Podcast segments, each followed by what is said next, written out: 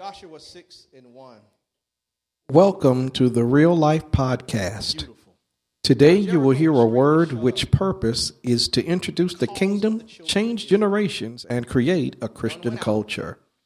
So grab your Bible and prepare to be blessed by today's sermon. Go back. Go back. Yeah.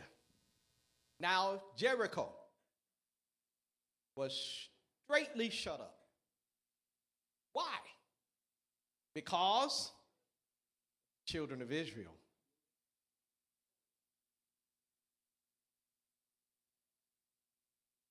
None went out, and none came in. Now, so this means that when Jericho found out Israel was coming, they shut everything down. So if you were out of town somewhere, you came home, and if you had somewhere to be that was out of town, you were locked in. That's gonna make that's gonna help later. Let's go with our title graphic. We're entering a series. We hadn't done a series here in real life in a minute, but we're entering a series, and, and, and, and the series title is Walk Silently, Then Shout. That's the series topic. Walk silently, then shout. Reach over to your neighbor and tell them, walk silently, then shout. They ain't really listening to you. Come on, you, you need them to get this. Tell them, walk silently, then shout. So there's a season when you don't say anything. And there's another season when you can speak. Know your seasons. Our topic for today, though, in our first sermon of the series, Walk Silently, Then Shout, is more God, more glory. Steps. Saw him a moment ago. Process. Elder Smith came and told us that everything happens by process, nothing happens overnight. We think that microwaving is not process. It is. You get your microwave dinner, be it Healthy Choice or whoever, Stouffer's, Marie Callender. You first have to buy the item. Then you pay, you take it home, you unbox it, you put the slits in the top or whatever. You put it in the microwave, you open the microwave, you put it in the microwave. You press the button, and then you wait. Now, no matter how fast microwaving is,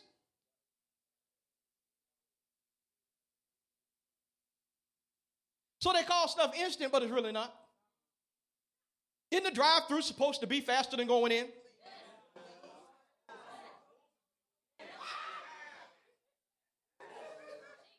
But there have been times when I've seen you in the drive through and I'm walking out with my stuff. I passed you in the drive-through. I walked in, waved at you. Hey, how you doing? God bless you. And came out with my Zaxby's. Oh, don't mention Chick-fil-A. That line could go on for days.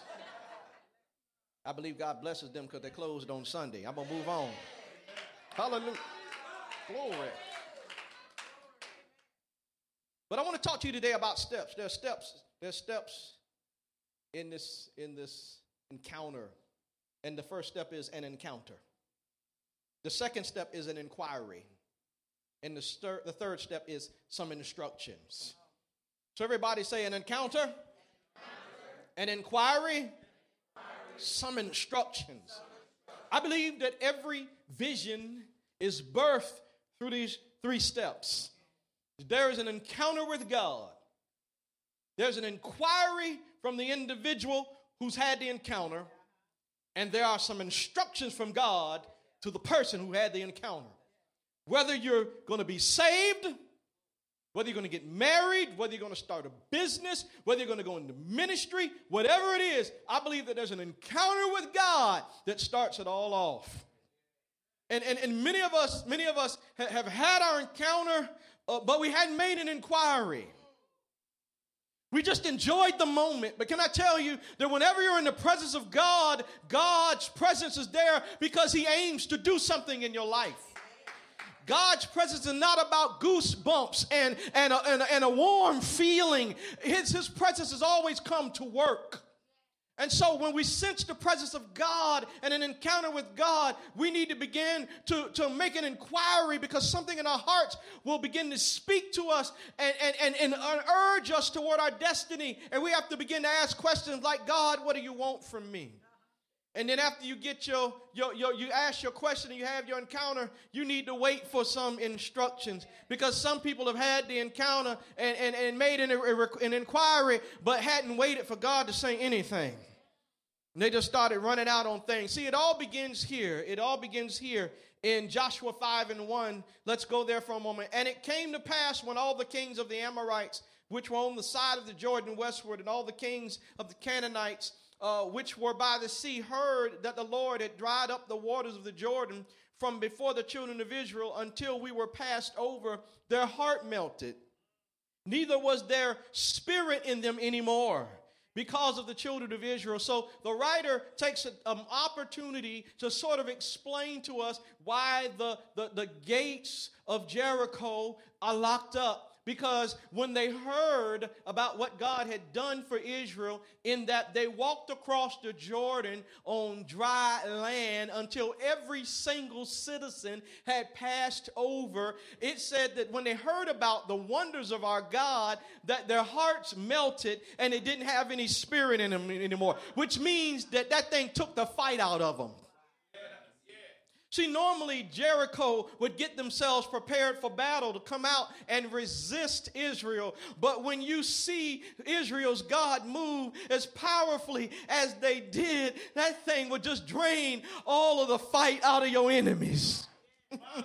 yes, God. See, so here we have, now we move on to the encounter which takes place after God has Je- uh, uh, uh, uh Joshua to uh, come and circumcise, circumcise all of the men who had been born after the time that they left from Egypt, because those who had already been circumcised had died after 40 years of walking around in the wilderness. And so now these new people have to be circumcised before they go forward. And after he obeys that, and we'll learn more about that next week, God gives him an encounter. Somebody say encounter.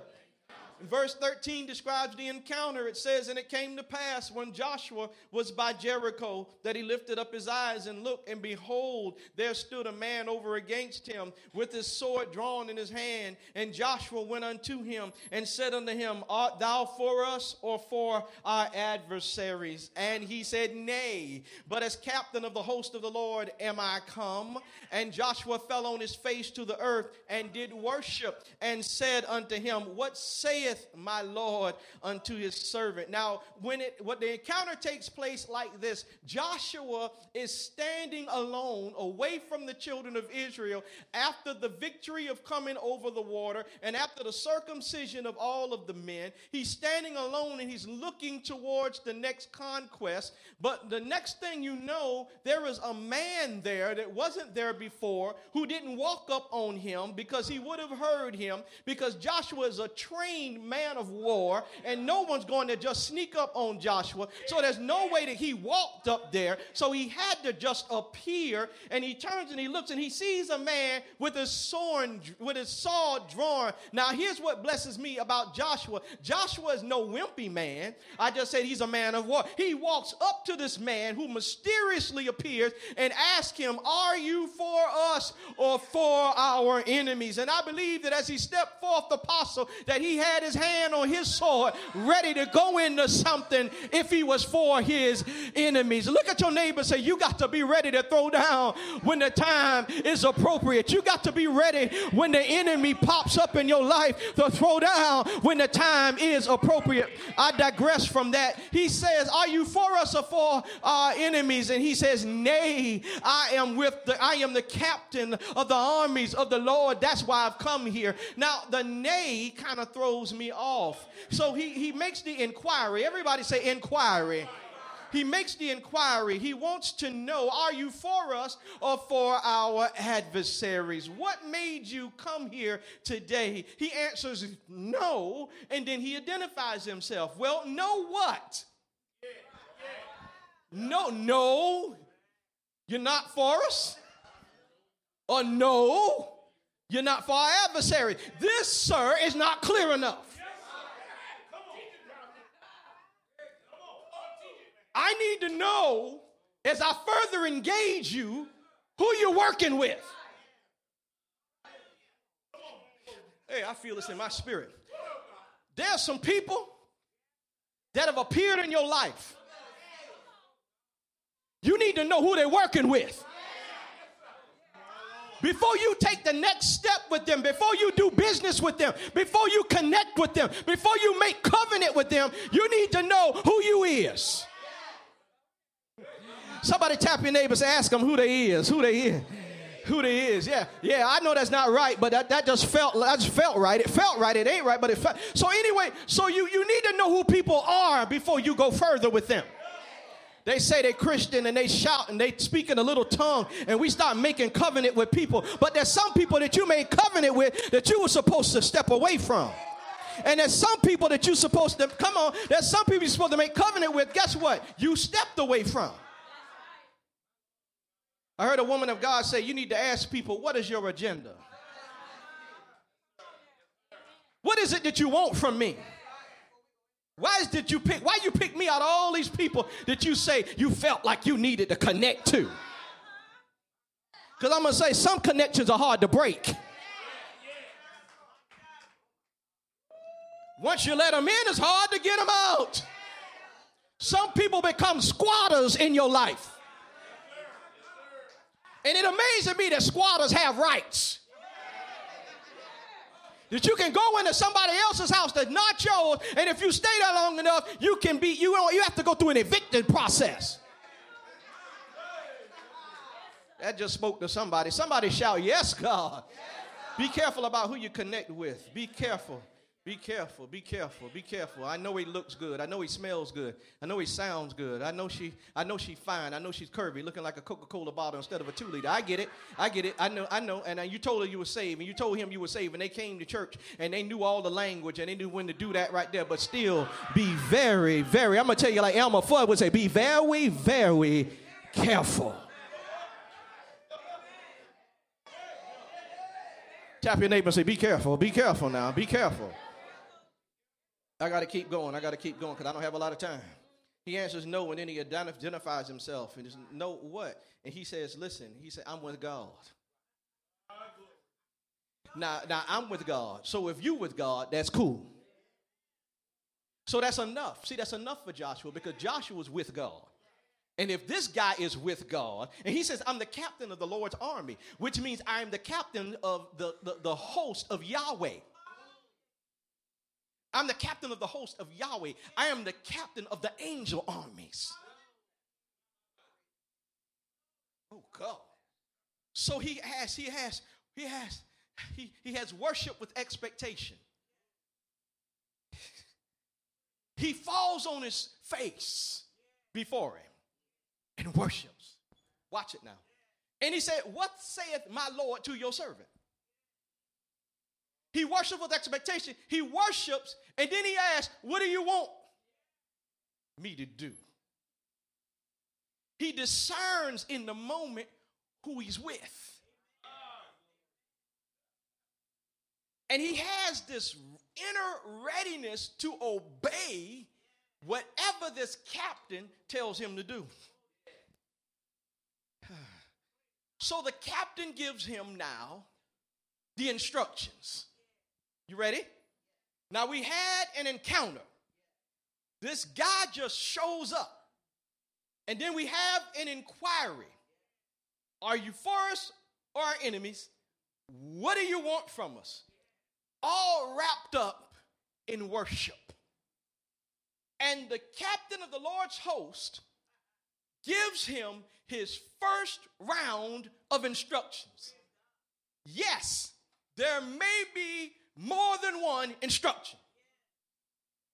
This is why you can't take off running with just the first set. You with me? Here are the instructions. Watch this. His first instructions are in worship, not in war. You think that because he's the captain of the Lord's host and Joshua is a man of war, you remember now when the Amalekites came and attacked them from the rear, that Moses stood up with his hands lifted between Aaron and Hur. And it said that Joshua discomfited the Amalekites, which means Joshua whipped them while Moses worshiped. So he gives him instructions in worship first, not in warfare. See, if you if you're ready to just engage mm, without the proper uh, instructions on how to engage God, then you're gonna put yourself in a bad position because if it's not right in the spirit, Pam, it won't be right in the natural. Talk to me, somebody. Maybe it's messing up in the natural because we don't have it together in the spirit. Maybe that's not that maybe that's why it's not working.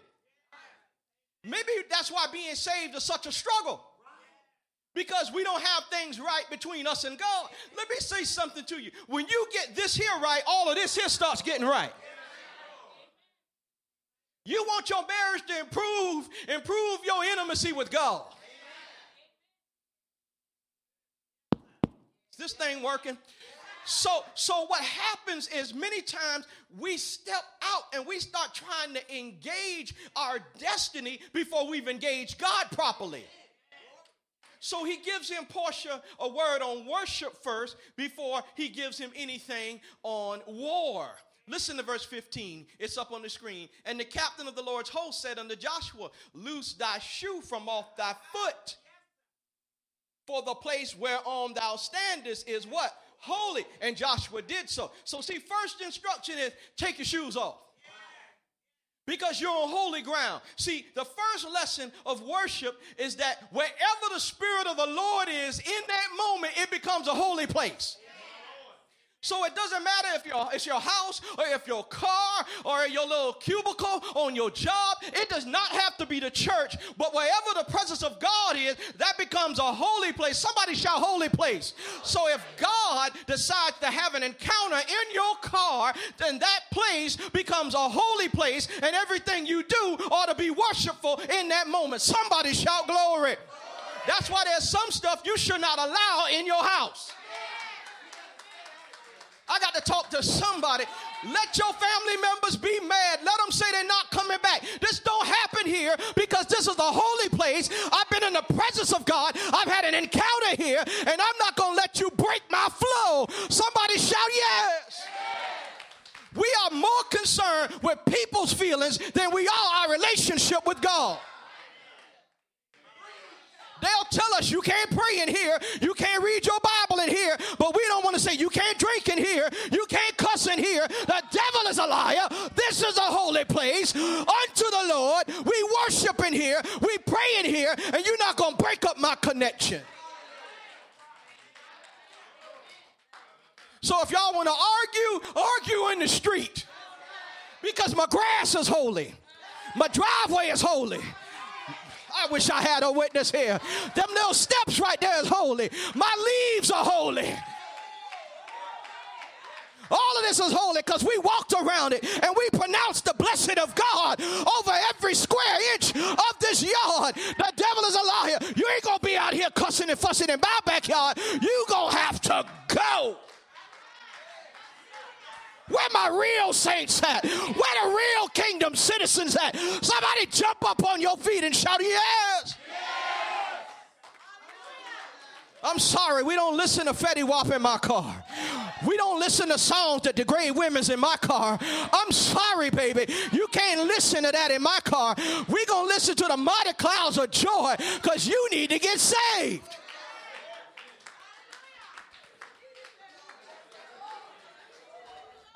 And we ain't watching that on our TV. That's a holy TV.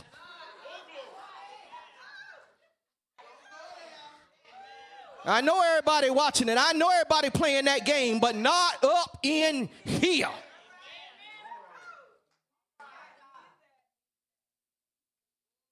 Somebody say, take your shoes off.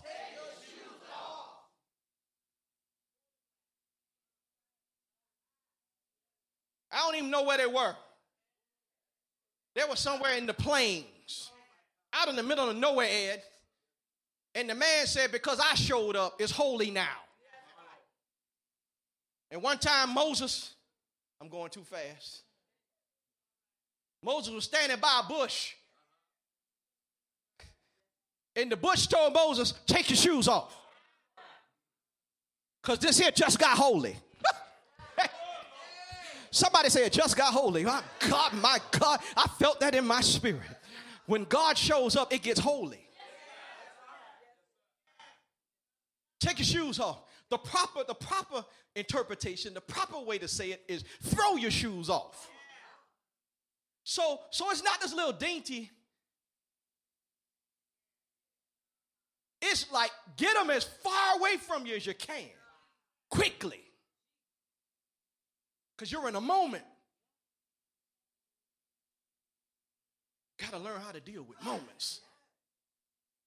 see, you you know, you be in that presence. It don't last forever. So you got to know how to act when you get in it.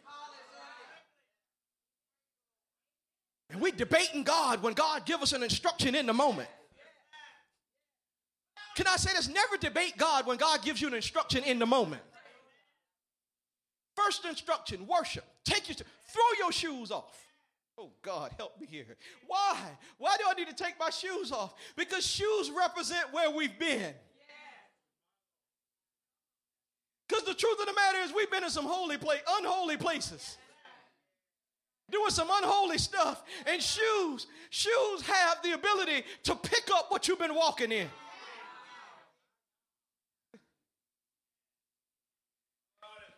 I think about it all the time when I go to the men's restroom. And I have to walk in there and all kind of stuff on the floor. And I'm thinking these same shoes gonna walk in my house. Y'all ain't hearing me. So see, wherever you've been, your shoes been. And your shoes represent the stuff that you picked up along the way. God help me. The stuff that's not good for a holy environment, the stuff that's not good for your relationship with God. Every now and then you got to kick those shoes off because you picked up some mess. Oh, God help me. Because it's hard to get mess off your shoes once you get it in there. So instead of trying to clean the shoes, he says, get rid of the shoes. Oh God, I got a word for somebody. Somebody in here is trying to clean up what God told you to get rid of. Oh, get rid of it. Somebody tap your neighbor and say, Get rid of it. Don't try to clean it up. Don't try to Febreze it. Don't try to freshen it up. Get rid of it.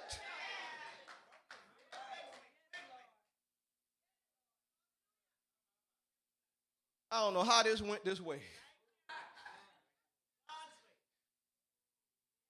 Somebody say, Take them off, throw them off. We're trying to clean up what God said, get rid of. You know how we clean it up, coming up with reasons. Well, if I could afford, if I could afford to stay by myself, I would, you know, but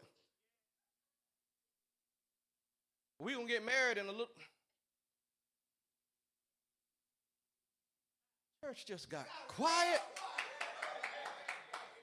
Did something get said?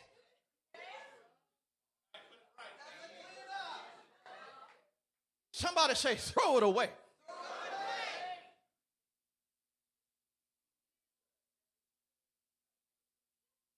Spirit of the Lord told you, don't do that no more. Don't do that no more.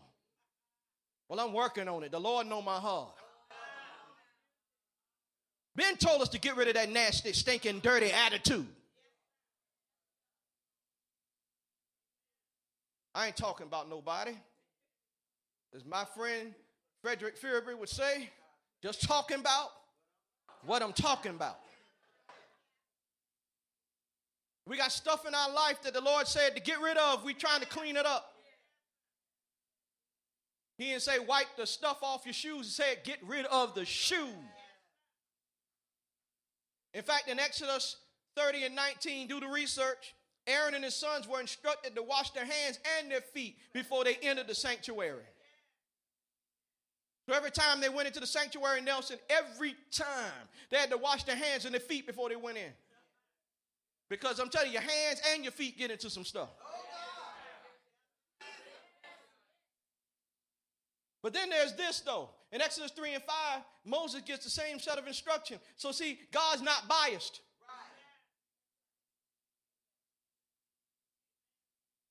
In Exodus 3 and 5, he says to him, watch this, he says, As I was with Moses, so shall I be with you. So watch it now. The same way I dealt with Moses, I'm gonna deal with you. But the same way I was with Moses, I'm gonna be with you. So see, if you want my be with, then you gotta have my be with. See, we want we want God to be with us like he was with Moses, but we don't want God to be with us like he was with Moses. You see what I'm saying? So we want God to give us the grace that Moses had and the power that Moses had and the anointing that Moses had. But we don't want to have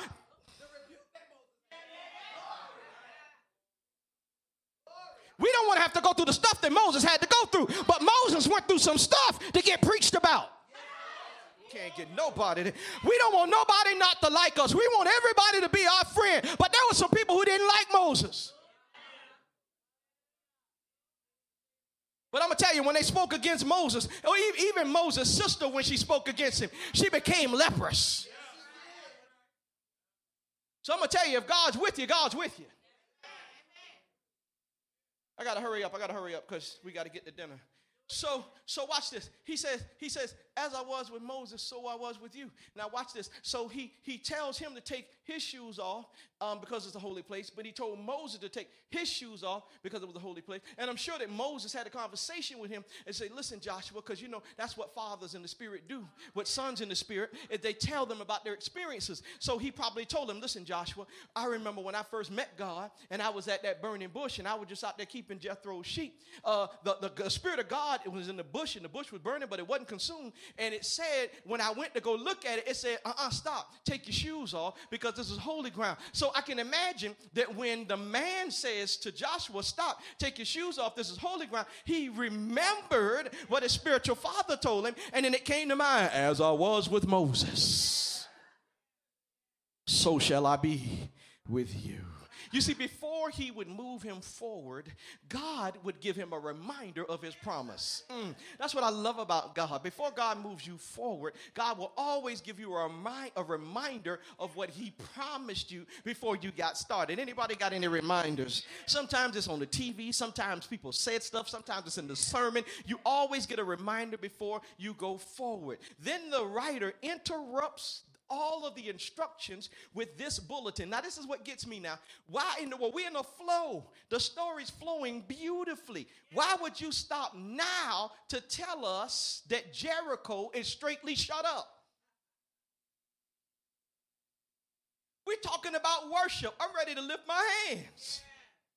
I've already taken my shoes off. I'm up here in my socks ready to worship God, and you interrupt all that beautiful flow to tell us that Israel, that Jericho is locked down. Why does that matter here? Look at the scripture. Now Jericho was straightly what? Shut up. Because what? Of the children of Israel. None went out and none came in. He interrupts this whole worship flow to say that. What I wanted to preach about today was them walking around the wall.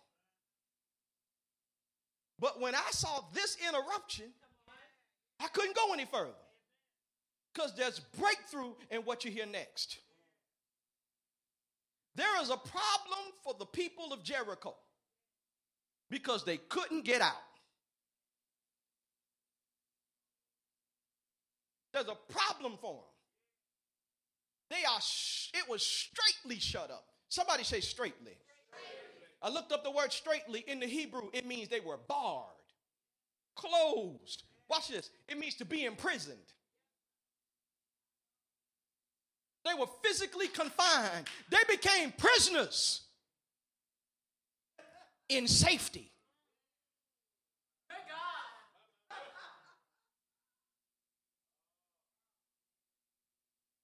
Whenever you get to the place where safety, your safety, is your highest concern, safety will make you a prisoner. You were more free when you took risk. Nobody talking to me. But now we so concerned about us. We lock ourselves in. We don't want to get hurt. So, in order to make themselves safe, they literally became prisoners of safety. Nobody could go out, nobody could come in. Now, now, now, to get a better understanding of this, Delvin, you have to read the ESV. Now, Jericho was shut up inside and outside because of the people of Israel. None went out and none came in. So, this kind of paints the picture for me that they locked the houses up. They wouldn't even leave home. They were so scared of Israel. It wasn't, it wasn't having walks in the park. See, when you have an enemy territory outside your gates, promising to come in, you're not just having fun time. You are in a literal war zone. So they were so afraid of Israel. Not only would they not come outside the gate, but many wouldn't walk outside their doors. And the reason that they're afraid of Israel, Portia, is what, of, what God did for Israel.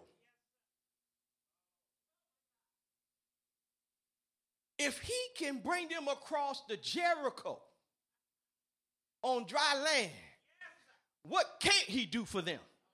It's something when your enemies got more faith in God than you do.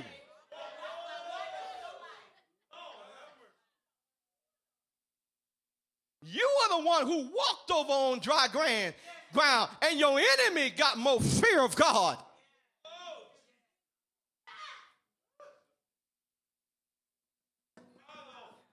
But it was a problem for Israel because they couldn't get in because the walls of Jericho and, and, and, and, and the next preacher, I believe it'll be Elder Smith, the next preacher will talk about the walls of Jericho, how they were impregnable, how, how, how, how, how they were so large and so wide that they say they could ride chariots side by side and the wheels wouldn't even touch. In fact, the walls were so, so wide that Rahab had a house on it. I ain't talking about no artist. You thinking about this wall right here? No, baby, this is a wall. This is wall. You imagine a wall so so so wide you could drive two trucks on it and they never bump into one another. A wall so big you could put your house on it and let your little kids go out and play in the front wall. I mean the front yard have a barbecue on the back wall. Come on, talk to me, somebody. Because you know, if we live there, it's going to be a barbecue. Come on, talk. It's going to be a barbecue if I'm on that wall. I'm going to strike the grill up. What's that smoke on the wall? There ain't nothing but Paul in them. You know, us Southerners, we barbecuing. I ain't from the north. I don't know about northern people. I don't know if y'all barbecue or not. But down south, something going on the grill. If we ain't grilling it, we balling it because it's going to be some crab and some potatoes and some sausage and some shrimp. It's going to be either a barbecue or a low country ball. But if you live in somebody, say my southerners, shout yes. I'm from the south, baby, and I'm proud about it. They talk bad about it, but don't they fly here to eat our food?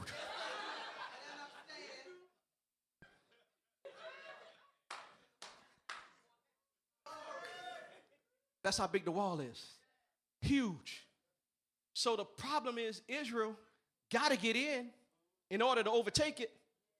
So they got a problem. Israel got a real problem. They them jokers not coming out, so we can't fight them. We're waiting on them. We just hoping they get the guts up to come out here so we could whoop them. But we've been out here for a while, and those jokers are not coming.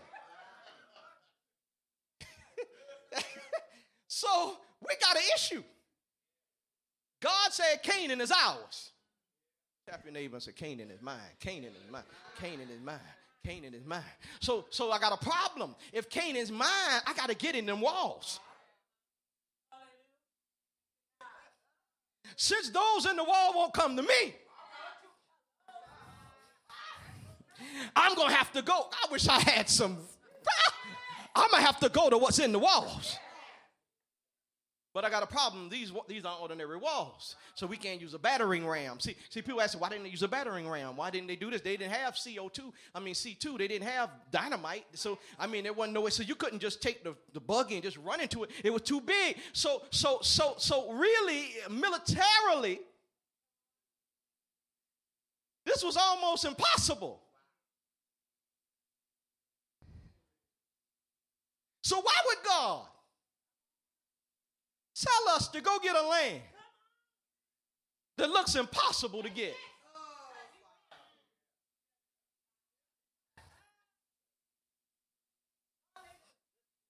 Why, apostle, would he have us dream? As Gomer Pyle said, these impossible dreams.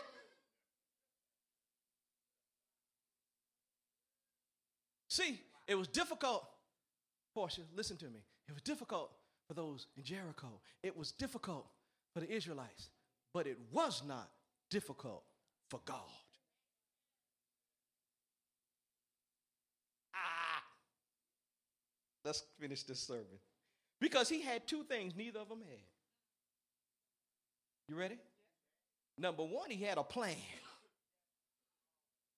Can I say to you that God always has a plan?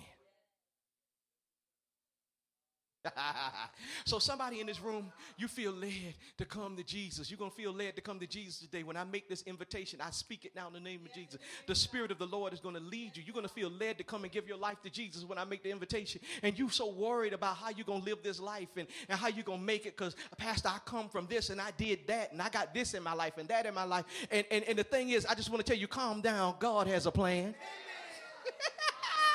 You worried about whether or not you're going to be able to live holy or not, whether or not you're going to be able to be chaste or not, whether you're going to be able to tell your boo no tonight. Come on here, somebody. Don't worry about it. God has a plan.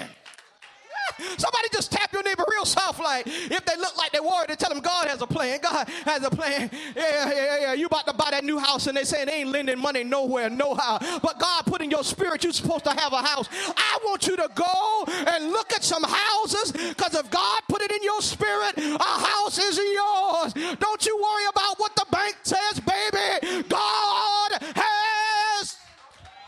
Somebody shout, God has a plan. God has a plan. You're supposed to be going back to college right now, but you're worried about the money. You're worried about whether or not you're going to be able to get a loan or whether you're going to get a scholarship. Can I tell you, if God put that college in your spirit, baby, God has a plan. Somebody shout, God has a plan. I'm about to preach myself happy in here. That's why God takes you to stuff that you can't do because God has a plan even if you don't.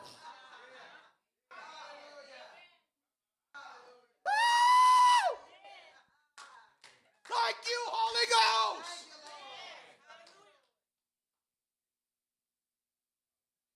Some of y'all seen yourself there. Come on, how many of y'all, the, the, the dream was so vivid, you saw yourself there.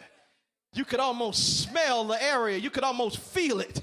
You, it felt like you were literally physically transported and you you you worried about all of the, the, the, the stuff and god said baby don't worry about the stuff i have a plan you sit here staring at the wall because it's so wide and it's so big and it's so tall, and no other country has been able to get in there. But while you sitting there measuring stuff up, God said, No, I need you to come back to me because I have a plan. The second thing he had uh, that they didn't have was power. Not only does God have a plan, Edward, God has power.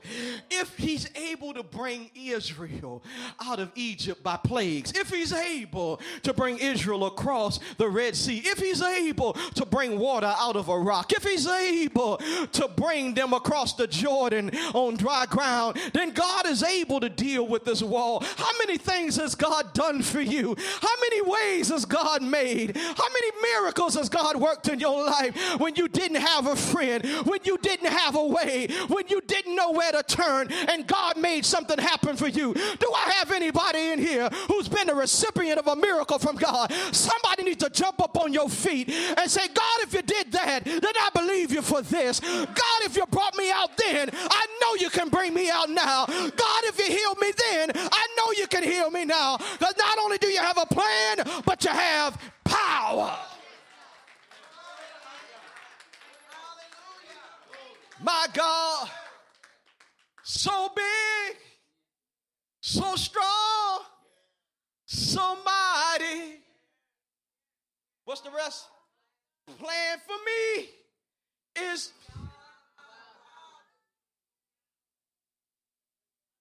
We sing the song, but do we listen to it? Somebody say, My God has a plan. My God has power. Say it, my God has a plan. My God has power. Come on, say it again. My God has a plan. My God has power. His thoughts of me are good and not evil to bring me to an expected end. And he has the power to do it. There are not enough walls to keep you out of your destiny.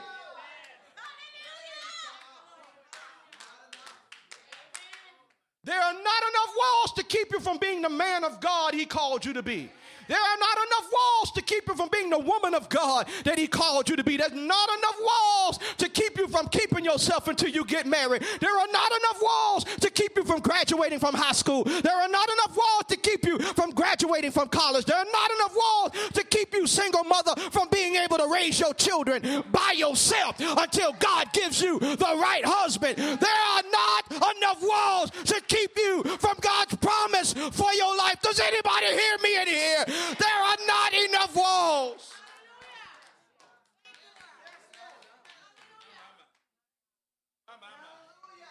It's time to go home.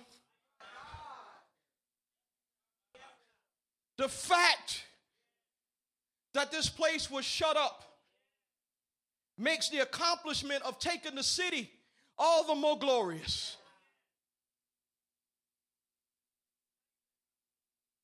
If it's this hard, when I get in there, God's to get all kinds of glory. If it was easy, people could say we did it. But Sam, when God does this one, the only person that's going to get the glory is going to be him. See, sometimes it's got to be too hard for your banker. It's got to be too hard for your doctor. Ah! I'm talking to somebody in here. Got to be too hard for you. Maybe that's why what we're up against, Pam, is so hard. Now we get it. Now, maybe that's why I've been having to fight with so much. Somebody needs to talk to me because this is a prophetic word. God sent this for you. Lift your hands if this is for you. That's why there's been such a struggle for you. In your finances, in your health, in your marriage, in your mind, in your come on here. You, you've been having it. Come on, lift your hands if you've been having it. That's why it's such a fight. See, the reason it's so hard is because you're doing something. You're headed somewhere, you're making headway, and your enemy is so scared of you that he's locked everything down. He's scared that if you make it to your destiny, that you're gonna mess his kingdom up. That if you get healed, you're gonna tear down his stronghold in your children's lives. So he's locking everything up. That's why you had so much resistance because you're getting somewhere.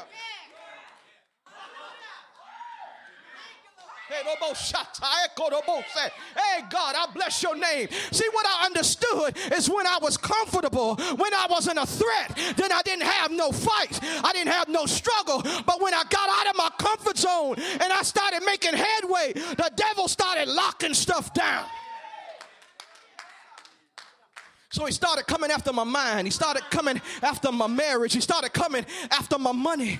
And then I figured something out. It must be because I just got dangerous. Because I had an encounter with God and I made an inquiry and he gave me some instructions and I'm on my way. That's why the devil is messing with me because I just became a threat. Somebody touch your neighbor say, I'm a threat. I'm a threat. I'm a threat to his ways. I'm a threat to his kingdom. I'm a threat because everybody I see, I'm going to tell them what God has done in my life. Every child I see, I'm going to tell them what God can do. Woo!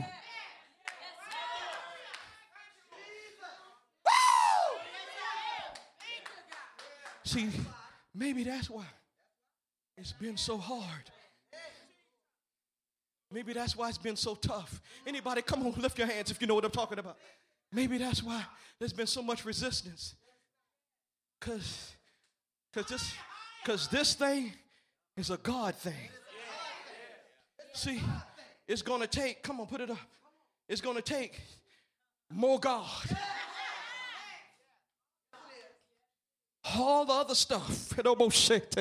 We've been putting faith in, all of the other things that we've been trusting in the people, the context, the money, the education, our own strength, somebody on the job, a doctor, a lawyer, all that stuff has had to let us down because God is saying this stuff is too big for human hands. It's going to take me.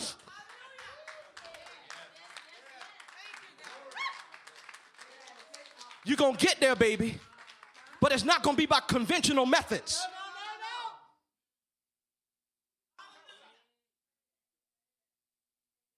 And whenever it takes more God, Kizzy, it brings more glory. More God, more glory. Whenever it takes more God, he gets I don't care how big your wall is. I'm not even going to preach about him coming down. Elder Smith will take us there. But we know, because we've heard the story, those walls.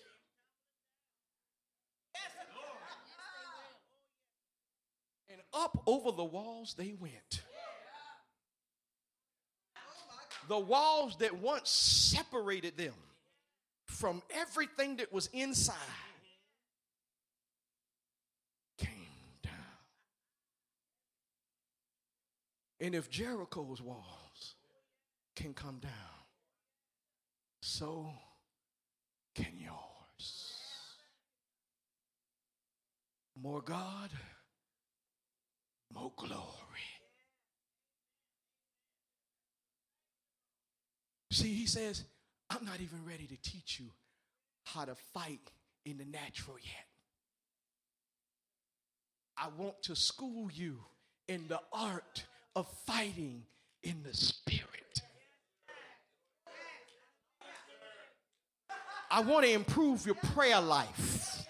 I want to take your praise to another plateau. I want to take your worship to another world. I got to get you there in the spirit first, and then I'll bring your natural self later. Because if it's not right in the spirit, it won't be right in the natural. Father, in the name of Jesus, we thank you for your word. Thank you for a patient audience who's able to sit under prophetic utterance. I believe this series was sent. Thank you for joining us for the word today. We pray that it has been a blessing to your life. We invite you to join us in worship on Sunday mornings at 10 a.m. We are located at 841 Crossgate Road in Port Wentworth, Georgia, 31407. We hope to see you soon.